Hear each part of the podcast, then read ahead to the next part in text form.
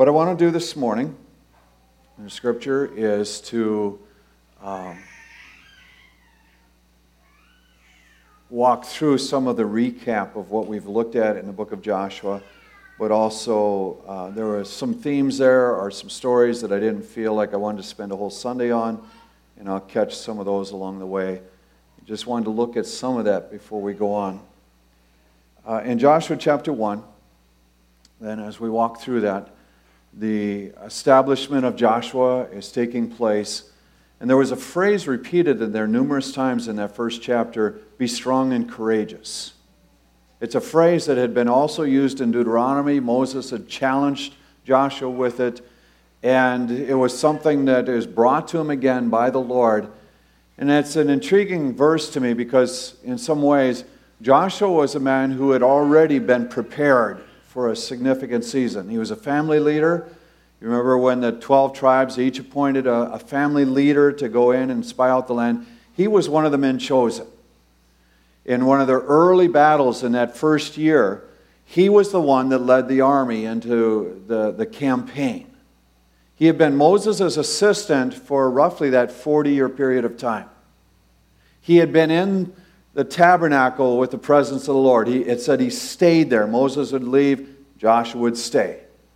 He was up on the mountain with, with Moses. You know, he had had numerous experiences of leadership and then God tells him, I'm going to establish you now because it's time for him to take Moses' place. And several things happen. There's this declaration be strong and courageous. You're thinking, well, he's already shown himself. No, this is vital to his leadership. It's vital to leadership, period. We look at that and we're going, well, strength. It, it, obviously, it's not a physical thing that he's being called to. So, what is, what is that? Strength of character, strength of mind um, you, can, you can be considering that. But I'd like to, to suggest to you that in our vernacular, we talk about living lives of faith. We talk about, you know, trusting faithful God so that you respond in faith in a situation.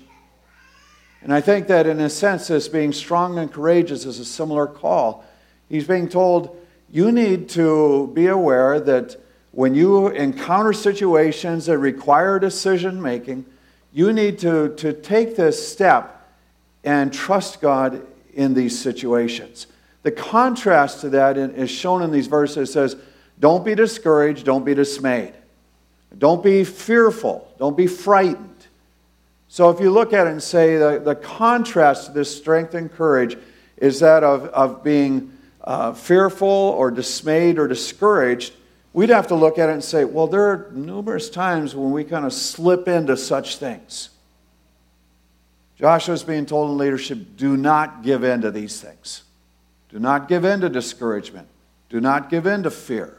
Don't let those things control your lives. If you take that then and, and go, okay, what about me? what areas am I, am I exhibiting fear? What areas do I let fear control me? What areas do I let discouragement take over? The contrast is something that we need to keep in mind. The other thing, I know I skipped the slide already, but the other thing he was told is keep the law of the Lord in your heart and mind all your life. Keep this in front of you. Keep this, in other words, if you want to walk in the favor of the Lord, you're going to have to do it according to his guidelines. And so uh, the same applies to our own lives today. You want the favor of God upon you and what you're doing, you're going to have to listen to His voice. You're going to have to respond to His word. You're going to have to walk according to His rules. But that's the setup for great leadership in Joshua's case. The next thing that happens is they, they cross the, the Jordan. God tells Joshua, Your leadership's going to be exalted in this event. You're going to be established through it. And it's intriguing to me that God tells them to cross at flood stage. They could have waited a few weeks and crossed it without trouble. God chooses flood stage to say, I want this done now. All he had to do was to just put it on and say, Well, we'll obey the Lord, but we'll obey him, you know. That would not have been strength and courage. But also in, in that, it's like real life situations give opportunity for real faith. It's not as if you pretend and pretend, you know, that I, have got faith, I've got faith, I've got faith, you know. And then, then the crisis comes and it's, oh God, where are you? But it's like real life situations, real crises give opportunity for real faith to be exerted. And sometimes God calls us to things that even a few weeks later would be vastly different, but He says, I want this now. And we have the option of being obedient or not. Incredible to, to look at that and just say, we need to respond when He calls. And, the, the summation of that as they cross is that Joshua's leadership's exalted because, hey, look, we were here. Who'd have thunk that the river would have stopped? And yet, in that moment, there's this recognition God has intervened for us.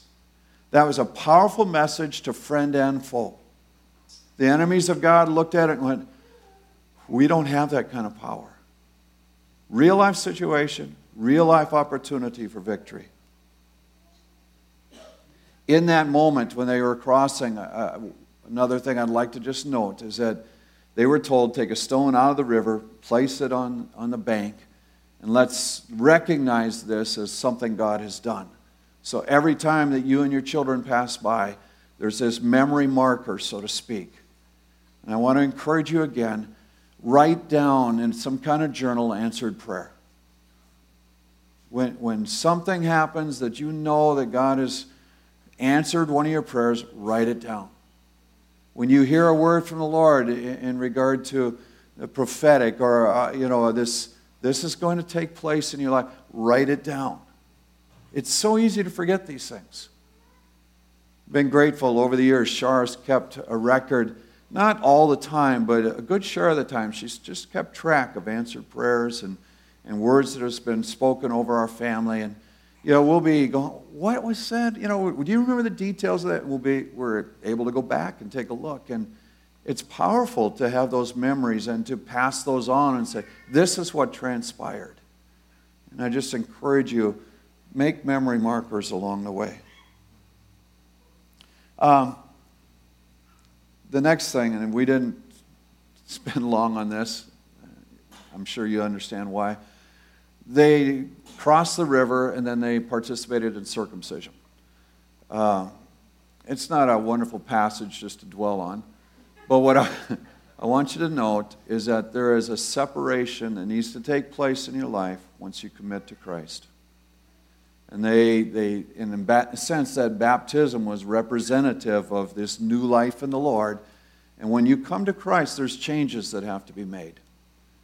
And this is, in a sense, a, a very um, visible uh, picture of what, what our own lives look like when we come to the Lord and say, okay, I'm yours.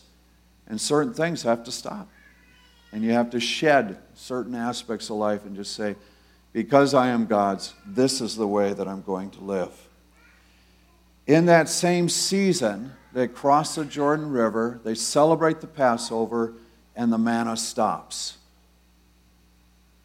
40 years they've been relying on the Lord for food every day. They go out, they gather it. Now they have to eat off the produce of the land. And it's like when you grow up, you have to recognize that part of the job is getting your own food. Part of growing up is going out and getting food yourself. I was, uh, it was intriguing me to watch these different families while we were camping. And the kids uh, take a lot of attention. And, you know, the parent can be making the, the food and cutting it up and getting all coated right. And the kid's going, nah, I want something else. This is all we have. I, you know, and this interaction, it's very important for us to realize that in Christ, you know, He nurtures us, He cares for us, but He also expects us to step forward and start growing up. And there are seasons when you will say, I've had this and it's just been wondrous and it's awesome, and suddenly it's over. You know, where did that go? Well, grow up. It's time to move on and to, to learn other systems and develop in the next season of life. You know, in this, they had to keep advancing. They had to keep taking on battles or starve to death. And, and so he, he allowed them to be in this situation. He says, There's a land, it's got all kinds of goodness, but now you're going to have to go take it. You have to participate. Uh, one of the things that I look at, even in the New Testament, that I've been wrestling through some of this theology because there's a heavy emphasis in our groups on being a child of God and, and that, that the Father tells the Son what He's doing. And so there's this privilege that we have in the Lord of, of viewing ourselves as children. But just uh, even stronger in the New Testament is the imagery of being a servant. And, you know, we, we carry both. And, and there's the recognition that both those pictures are important to us. But one of the things I want to encourage you with is that if you take just the child mentality, you can slip into a thing of, I just want Jesus to do everything for me. And I don't want to do anything myself because I'm relatively lazy and I enjoy that. Whereas if you carry both pictures, you recognize I'm also a servant of the Most High.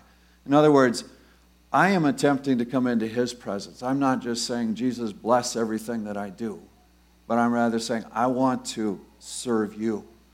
I recognize you as the center of my universe. There's an important picture um, in the fifth chapter of Joshua when, when Joshua sees a man, a soldier, armed, sword out and he goes up to him and he says, Whose side you on? Ours or, or theirs? And the soldier says, Neither. I'm commander of the army of the Lord. Joshua falls down on his face and he begins to worship. And the guy says, Take off your shoes. You're on holy ground. And there's this recognition that it isn't about our battle or their battle, it's about God's battle. It's about finding His plans out, understanding his ways. You know, where we can get caught up into our own thing, even our own ministry battles, so to speak, our own, what we want to see done. Yet it's very important to realize there is a higher agenda in all things. I, uh, I, I feel like in some ways it's like when I've been coming to the Lord in prayer, uh, regularly I've been bringing my things, so to speak. And God's going, well, great, but do you want to listen to what I have? you know? Or it's really not so polite the way he talks in that sense. Uh, it's like, get off your high horse and listen to what I have to say. There are times when it's straightening us out and just saying, you have a wrong priority here. It's not all about you. Lord's saying, it's about me. He's the center of the universe. He's the center of all things. He's this awesome, awesome being. It's our privilege to participate and to be called his children. You know? And so there's this honor still that needs to go to him. And, and we must never step very far from that kind of thing, that awareness. So Joshua, you know, he's, he's leading the troops of the Lord into battle. He, he's got this awesome leadership established. And he's he walks over and, and obviously he's bold enough to go up to that guy and say, Whose side you on? You looking for a fight or you want you one of us? And, and the Lord's commander says, uh, You don't get it. I'm commander of the Lord's army. And he recognizes the authority that's over him in that moment. It's important that we recognize we are children of God, but we are also servants of the Most High. When we say Lord Jesus Christ, Lord is our authority figure, right? Over 600 times you see just that term, Lord. Why? Because He is the ruler of all things. And it's our privilege to participate in that. Uh, on to Jericho, sixth chapter. They, they march around six days in a row and they have to keep their mouths shut. You know, the priests are going, the trumpets are blaring, and, and there's a time just to shut up, you know, and to just keep your mouth shut in March. And that's what they experienced in the first six days. And I'm assuming that there could have been a lot of thinking inside, like, this is repetitive. Why would we be doing this? Yeah, I know we crossed the river, but we're just going to march around the city. Oh, great. And then the next, you know, the, the seventh day, they go around seven times. So, I mean, even this march around didn't take all day. But in the seventh day, there's seven times. And then there is a time to shout. And it, it strikes me there, the first victory, the first major victory that way is, a, is verbal, so to speak. There's some significance in that. There, there's something awesome connected with that where it, it's a declaration, you know, in, in obedience unto the Lord, and, and the shout goes forth and the walls fall. I, I just look at that, I'm going, he didn't ask them to pull out their swords till later. You know, it wasn't their strength and all of this that, that brought that about. It was God just showing himself mighty as they made this declaration. Something very wonderful about that. Uh, uh you know, the, the ark going in front of them, the, the trumpets of the Lord blasting away. You know, this, this recognition this is God's battle and we are participating. And then this shout and the walls fall. It, there's just you know, I, I, I, read, I'm fascinated by these stories even yet. Read them numerous times, and yet there are nuggets there to be had for all of us. Even in that story at the end, Joshua calls out a curse over the city and says, You know, curse would be the one that reestablishes this place. 500 years later, it's fulfilled. I, uh, blessing and curses, you know, and declarations made that way. I, I, I got hints of how it works. You know, I, I see things that connected to it. But how often do we think in terms of 500 years?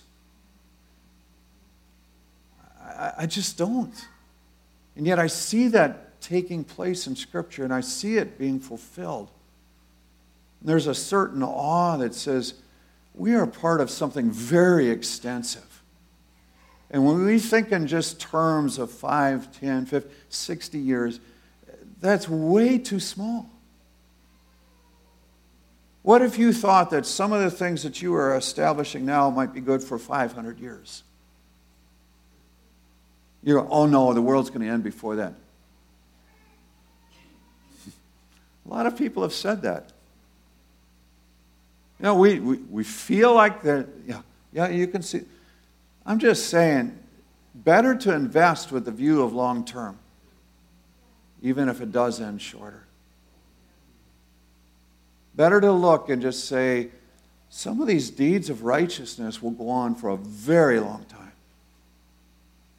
Some of the things of destruction will last equally as long. We've got to be aware and live in that larger picture. And the battle of Ai, moving on, chapter 7. They had had several victories already. So they had crossed the Jordan at flood stage, they'd conquered Jericho. Ai is a relatively little city, and, they, and there's a, a confidence that's just brimming about their lives. We can do this, no problem. And then they suffer defeat. And, you know, it's, it's not as if you can just say, well, I've got this history and things work. And, but they, they fail to inquire the Lord and they have stepped into sin. And it says they have a battle and, and 36 men die and they're, they're distraught over it. And they, they go to the Lord and, and uh, Joshua tears his clothes.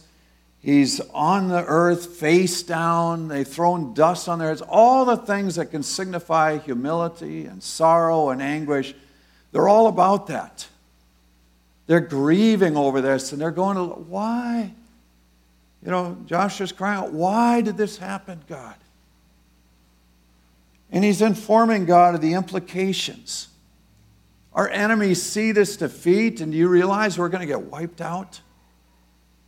He, eh, eh, it's, a, it's a natural understanding. And it's, a, it's in some settings appropriate to grieve this way. But in this case, it's misplaced anguish. This crying out to God and this humiliation of themselves. God tells them, stand up. There's sin here. Deal with the sin. And I wonder how many times in our own lives, when things begin to fall apart, we, we humble ourselves and we cry and, and we, why? And what we're failing to really do is just acknowledge the sin for what it is and deal with the issues that God's asked us to deal with before we move on. There is this potential in us to just ignore the situation and then whine to the Lord and say, How does your faithfulness possibly show here? When really what needs to be done is to face what we know to do, take that on, and allow God then to do what He does. Now, at least Joshua is crying out and saying, What about your name? You're known as faithful. You're known as the God who provides for us. Don't you want your name to go on? You know, and, I've used that lever with the Lord too. I've used that to try to leverage my situation.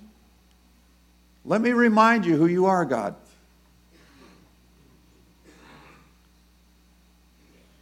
Let me, let me build up my own encouragement over reminding myself. There are times just to take on the sin, deal with it, and get on with life. And he's told, stand up.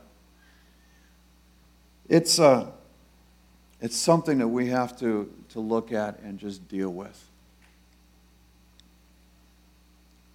They,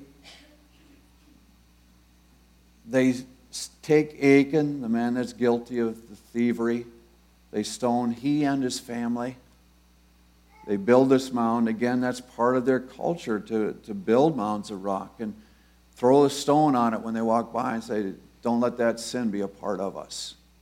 You know, so it, it, it was part of who they were as a people, these memories of good and bad. But what I want you to note is that when I read that regarding Achan, I've often been, isn't that awful harsh? You know, we'll forget the 36 that died because of him, but we'll remember the family and the kids. And there's this challenge that comes into our thinking and, and wondering, but I want you to note that Achan's sin had community effect. And we have to be very aware that when we're living in an individualistic society and we're saying what I do doesn't affect anyone else, that that is a lie. I used this illustration last week. You spend all night surfing the internet, cruising porn sites, and you come in on a Sunday morning. I don't really anticipate that you're going to be much good in praying for others. Just my thought. Okay? You spend all week long living like an idiot, and you want to come in on Sunday morning and, and walk in victory? It just doesn't happen. Now, those are seasons where you might experience the grace of God and His mercy, and you might be ministered to mightily and find out He truly does forgive. But there's there, there's, a, there's an understanding that we need to come to terms with that our behavior, our attitudes, our character truly does affect others. And, and we need to respond to such things. Let's take this a step further. Connected with this stealing from the Lord, like Achan did, the very first sin, what was it? Adam and Eve, wasn't it stealing from the Lord? Did it have a potency about it? Well, it brought death to all of us. I guess there was some community impact, even though there'd only been two at that time. So that's a, it's powerful. What, what about the first murder? It was connected to a sacrifice event, right? Adam and Eve's son Cain makes a sacrifice. God tells him, if you do what is right, won't it be accepted? So he knew what he needed to do, but he didn't do it. He gets angry at his brother that does right and kills him. Again, that, that's a significant impact community wise. But it's also connected with this greed that takes what is of God's. I mean, Adam and Eve, they're only, they were only held back one thing. God says, That tree's for me. Don't touch that one. I put it in the middle of the garden, but they had to look at it, but it, he, he only withheld one thing. He says, Don't touch that. These are powerful things. Jericho was their first victory, and God said, I want all of the goods brought to me. Achan says, Yeah, but this is really good stuff. It had community impact, that thievery. Prophet Haggai writes his little book, and he says, You know, you've invested a lot, and it just hasn't come to anything. You've been pouring money into your projects, and, and they're just not working. Says the reason is God's house is in shambles, and, and you're saying it's not time to fix it. So again, there's a community effect by people holding. Now you're going, oh, that's all Old Testament stuff. This is pretty powerful too. First disciplinary action of the New Testament church was what? Ananias and Sapphira. What had taken place? Hadn't they withheld from the Lord? Portion that they said was his. Paul, uh, and uh, Peter tells them, You've lied to the Holy Spirit. But again, it, it has to do with goods and stealing from the Lord, so to speak. But it has significant impact. They die over it. So I'm looking at these things and I'm going, Achan's story is not that different from what we see through Scripture. So we best learn from it while we can. And this thievery of taking from the Lord, uh, that's not as small scale as what we think. That we best ask Him, What are you wanting and desiring? and respond to it rather than just saying it's not a big deal. Just saying. Okay, I have uh, one more event I want to walk through. Joshua chapter 8. They build an altar to the Lord on Mount Ebal. Mount Ebal was known as the Mount of Cursing. Mount Gerizim was known as the Mount of Blessing.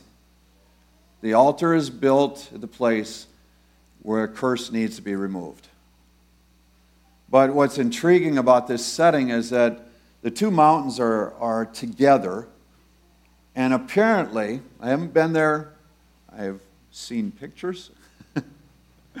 There's a natural amphitheater where all of the people could gather and Joshua could speak and be heard. So they're, they're in essentially a stadium that acoustically works for his voice to go out, which is astounding to me. But in this, they, they make this altar to the Lord.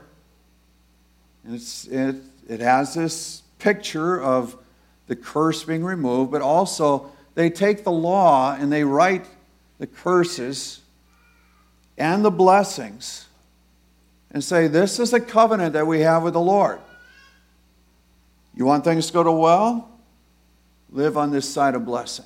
You want trouble? Embrace the curse side. Do these things, get you in trouble. Do these things, experience God's blessing.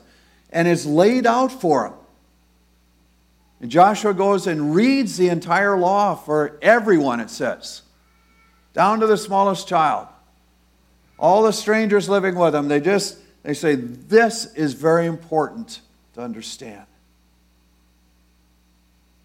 So again, as we have you know, we looked at the beginning of the book, and Joshua's told, read this law every day.